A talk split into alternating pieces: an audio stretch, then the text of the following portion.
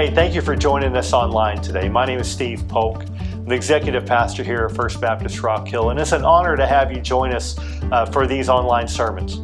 Uh, Pastor Steve Hogg is going to bring a really powerful message to you today.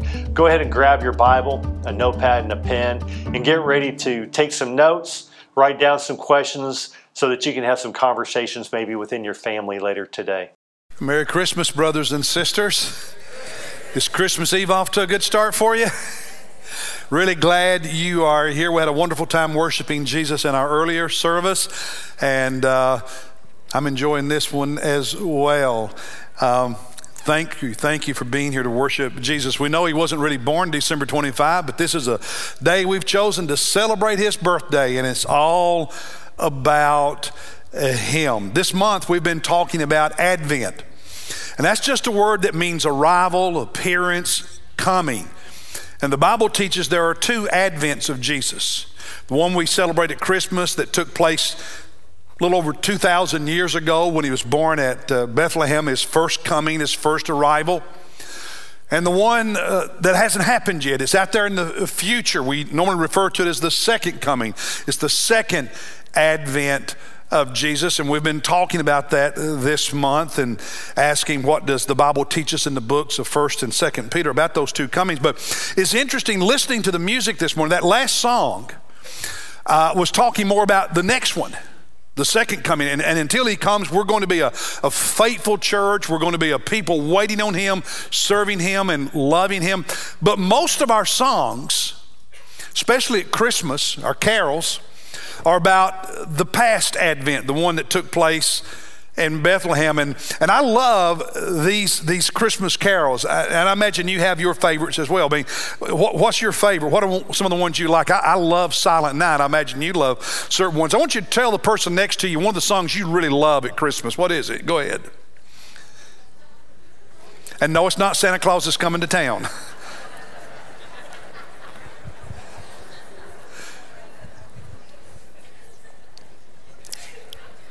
Now, y'all getting into this. That's good. And, you know, there's a lot of Christmas movies too, right? A lot of, a lot of Christmas movies, and, and, um, and many of them, even the secular ones, at some point you will often hear one of the Christian Christmas carols in that movie. And what always interests me, just it's just interesting, is I know that a lot of the people in those movies don't have a clue what that song's really talking about. And there's all these words in these Christmas carols, and, and they're singing them, uh, but they're actors and actresses, and many of them don't have, I mean, they don't mean anything to them. They don't, they don't know what those words, and there may be some of you. We sing these Christmas carols, and you say, I wonder what that phrase means. What does that word really mean? Or uh, we just have all these different ideas about Jesus and about God, and some of them are right, and some of them are sort of right, and some of them are just plain wrong. And you see that in these movies all the time. Um, I mean, it's really popular right now, especially among the women in our church. You know, all these uh, Hallmark and the what the GAC, the Great American something other family network, all these Christmas movies on those channels. You know, you know what I'm talking about. And um, you know, I, have watched I've watched a couple of them because I love my wife, so I, I watched them with her. And uh, yesterday, I, I, we were home and I, I said, Baby, I, I, can't take another one. We're, we're, we're going to watch an old movie. So we watched Miracle on 34th Street. And uh, Friday, I, stopped at a local place to get my truck washed. And uh, I, was in the, the waiting area. And there was a woman already in there. And on the television, they had one of these Christmas movies on. And I looked at her and I said, is, is, that one of those Christmas movies on the Hallmark Channel? And she got this big old grin and said, Yes.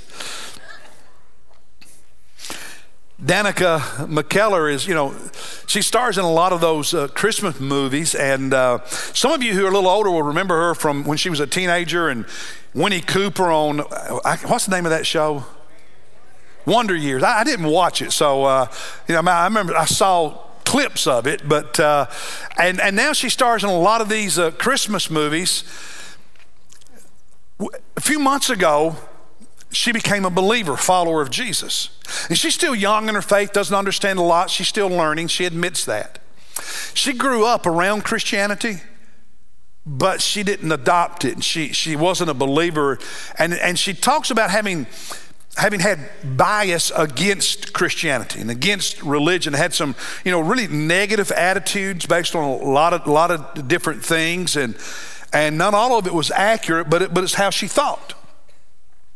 And uh, one of her friends, who also stars in a lot of those movies, Candace Cameron Bure, uh, who's a very outspoken follower of Jesus, gave her a Bible and invited her to go to church with her. And she said when she did, it was like she just she she was flooded with love, and and she met Jesus. And like I say, she's new in her faith and she's still learning, but she met Jesus and, and is, is changing her life. And one of the things she said in an interview was even when I'm alone, I don't feel alone anymore. Because you know God who loves me is always uh, you know He's always with us, and uh, and she said, you know, you, you think that becoming a Christian is is following a bunch of rules and do's and don'ts, and it's very restrictive and all that, and then and then in the interview she said it's actually the most freeing thing in the world because there's a difference between religion and Jesus. It's not that religion is bad, but religion's not the same thing as Jesus. And when you really meet Jesus, it changes things.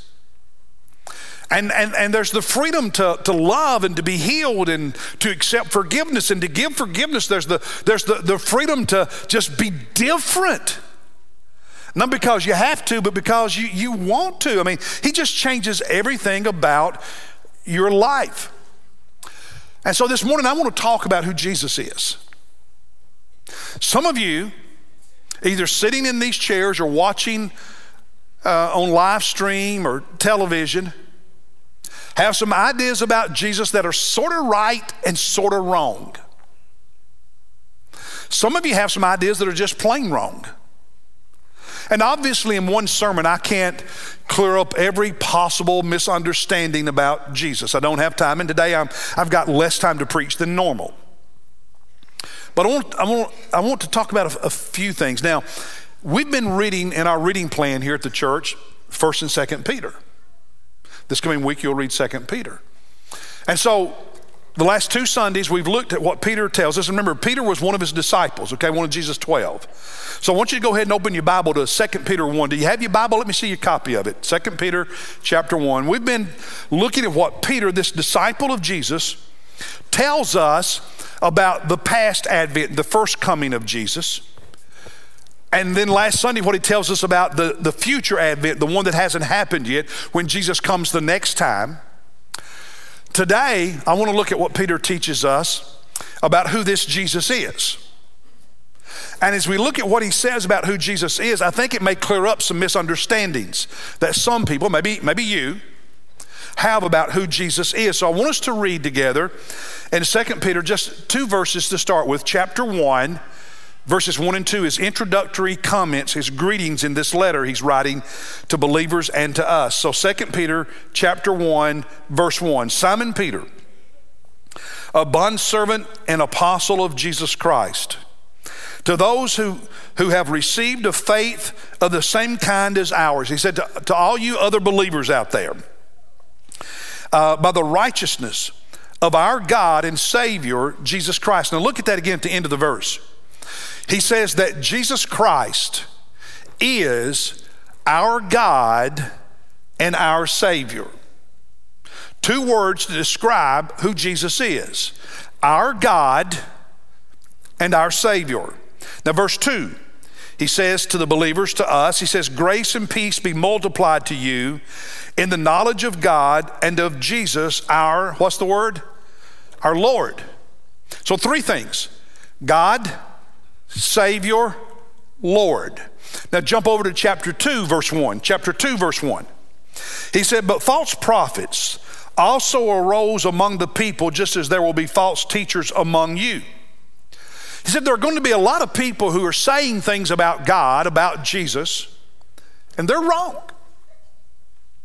They have their ideas and they contradict or they twist and distort what God has told us about who He is in His Word. You're going to have religious people, people of philosophy. You're going to have people who think they're smarter than everybody else, saying things, and it's false. And he says in verse 1 of chapter 2 they will secretly introduce destructive heresies, belief systems that end up destroying lives and hurting people. Even denying the master who bought them, referring to Jesus who purchased us on the cross when he shed his blood. And here's the, the fourth thing about Jesus master. So, four things about who Jesus is He is God, He is Lord, He is Savior, He is Master. I want us to look briefly, just briefly, at each of those four. Jesus is our God, He says. That means He's the creator of the universe. Being God, the Bible teaches that Jesus is eternal. He did not begin at Bethlehem when he was born as a baby.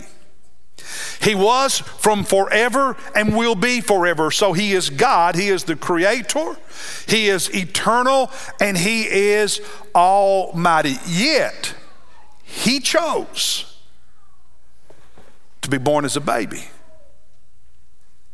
The angel speaking to the shepherds the evening Jesus was born said, You will find a baby wrapped, I think the King James translation is swaddling clothes. Think of it like a, a towel, if you will. It's just a piece of cloth, and they wrap this newborn.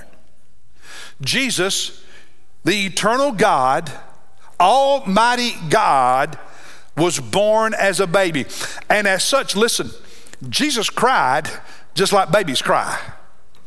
Jesus had dirty diapers, just like babies have dirty diapers.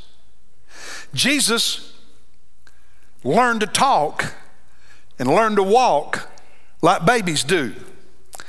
And Jesus had to learn to feed himself the way babies do. And, and, and babies are messy when they're learning to eat, aren't they? It's, it's, it's, it's, it's, it's driving home the lesson, the truth, that the God of the universe who created you understands you because he came and took upon himself humanity. In theology, we say Jesus was the God man, that he's God. But at Bethlehem, the incarnation, he also took up on himself human nature. And so we refer to Jesus as fully God and fully man. Do we totally understand that? No. And that's okay because I, am going to tell you something. If your little brain can fully understand God, he's not God. So he's fully God and fully man. And he knew what life was light because he lived it. When you're lonely, he understands. When people lie to you, people hurt you, people abuse you, he understands. When you're afraid, he's walked in our shoes, so to speak, only without sin, but he lived and he died. And so when the Bible says that, that God is touched, that Jesus is touched, moved by our infirmities, our weaknesses, our struggles, our fears, yeah, God gets it. And so who is Jesus? He's God. But not a, a God who is off somewhere and doesn't understand you, but a God who has experienced life and knows your struggles and identifies with you. But not only is Jesus God, He's Lord. You know what that means? He's in charge. He rules. He, he reigns, if you will. And the Bible tells us that at the next coming of Jesus, that second, that future advent, when that one happens, that every knee and it will bow, and every tongue will confess or acknowledge that Jesus really is Lord. In other words, all the critics and all the skeptics and all the complainers and all the negative people and all those who make fun of you for your faith, every single one of them. The next time Jesus comes, their knees will hit the ground. And with their own words, they will say, he really is Lord, and I was wrong. Who's Jesus? He's God, and He's Lord. But when Jesus came at Bethlehem, he didn't come with a royal entourage. His mother Mary took that little baby and wrapped him in that, that towel or whatever it was, that piece of cloth, and, and she laid him in a manger in a, in a feeding trough. Probably had hay to make it soft. When mom and dad brought me home from the hospital in January of 1958, that little house they were renting the first night, they didn't have a crib, so they pulled out a dresser drawer and emptied it, put it in the floor, and put a blanket in that drawer, and that's what I slept in that first night. Jesus, when, when he came, didn't sit on a, on a, on a royal throne. They didn't place him as a little uh, baby in the, the nicest, fanciest, most well equipped, professionally decorated nursery any mom and dad ever had. They put him in a feeding trough. The Lord, the Creator, the God, Lord Jesus, a baby in a feeding trough, in a manger. There's a, there's a humility there. And as an adult, there were many nights Jesus slept on the ground. And when our Lord died on that cross, his only possessions were the clothes he was wearing. And the soldiers gambled over those. As our Lord, what did he do? He served. He served. The evening before his crucifixion, Jesus was with his disciples. And, and back then, when people walked, they wore sandals, their feet got dirty, and it was customary to have a pail of water at the entrance to the house so somebody could wash their feet. And if you were wealthy and had servants, your servants would wash your guest feet. And that evening, Jesus gets on his knees with a towel and a bucket of water, and he washes his disciples' feet. And he says, If you're going to be great in my kingdom, you'll learn how to serve. And that's our Lord. And he's still serving. He's serving you. If you know him, he's serving you. On one occasion, Jesus was speaking and he said, Let not your heart be troubled. You believe in God, believe in me. And then Jesus said, In my Father's house, talking about the heavenly home, are many dwelling places, many rooms. And I go to prepare a place for you. I go to get ready to prepare a place for you. And then he said, If I go and prepare a place for you, I will come again. I'm coming back that second advent so that I can receive you, welcome you to me, to myself, so that you can be where I am. What's Jesus doing to serve you? He's getting your place in heaven ready. That's your Lord. Is He getting the place ready for you? Is He getting the place ready for you? So Jesus is God and Jesus is Lord, but third, Jesus is our Savior. He rescues us, He saves us from sin and the consequences of it death and, and, and hell. The Bible says we, we've all sinned, and because of that, we're all going to die. And without saving by Jesus, because of our sin, we're all going to go to hell. Joseph was engaged to be married to Mary. And she was pregnant, wasn't his child. And one evening while he was asleep, God sent an angel to talk to him, and the angel explained everything and said, It's God's child. It's okay, raise him. And the angel said to Joseph, Because he will, listen to this, he will save his people from their sins. Jesus was born to save you by dying for you. Your Savior, instead of wearing a, a crown of gold and silver with all these expensive jewels, wore a crown of thorns. And rather than sitting on a golden throne, he had bronze nails driven through his wrists and feet into the cross. Your Savior saved you by sacrificing himself in your place, paying the penalty for your sin so you would not have to, by dying a very, very, very painful death so that he could save you from yourself and your sin. Is he your Savior? Is he your Lord?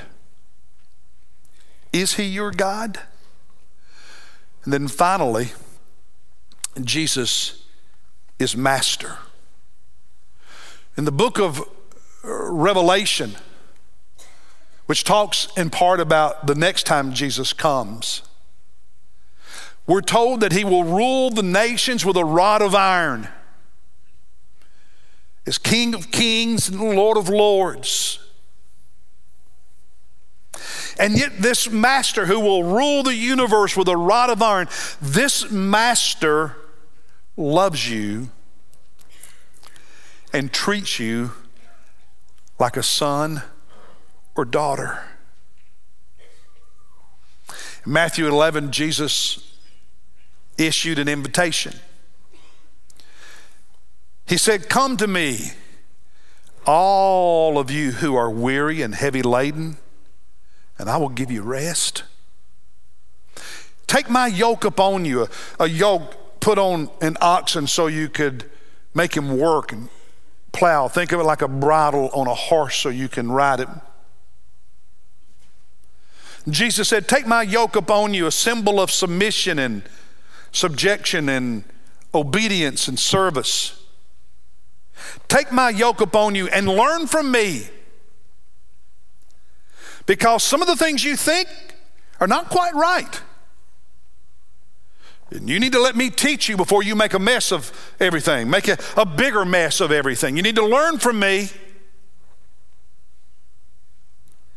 For I am gentle and humble in heart, and you will find rest for your souls. For my yoke, he says, is easy and my burden is light. Jesus treats you like a loving father, not an abusive one. A loving father. He treats you like a son or a daughter. How are you treating him?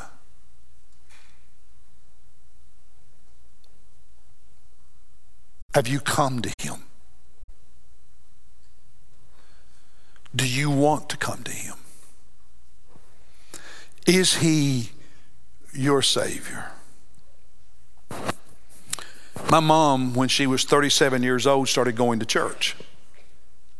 Now, not long before that, myself, my sister, and brother and I had started going to church and become believers. And mom and dad were lost and not going to church, and mom started going to church.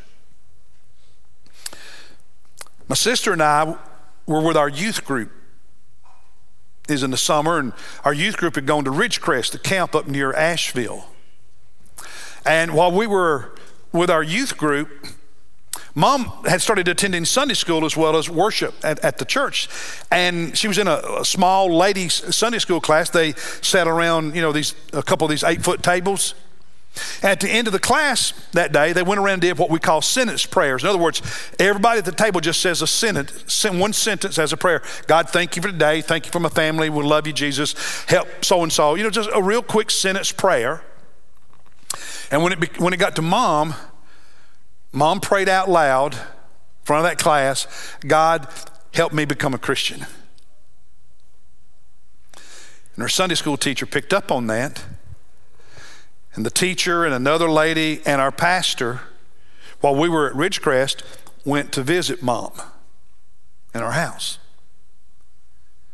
and shared the gospel of Jesus with her. Mom prayed and gave her life to Jesus that, that night. And she was radically changed. I've got, I've got pictures of mom. She was 37 then. I've got pictures of mom reading her Bible because every day, every day after that, she would sit down and read her Bible until in the last year, dementia made it impossible for her to do so. Because that evening in her house, Jesus became her Savior, her Lord, her Master, her God. What is He in your life? Can you with confidence say, He's my God? With absolute assurance say, He's my Savior. With integrity say, He's my Lord. And with a heart overflowing with love say, He's my Master. Can you say that?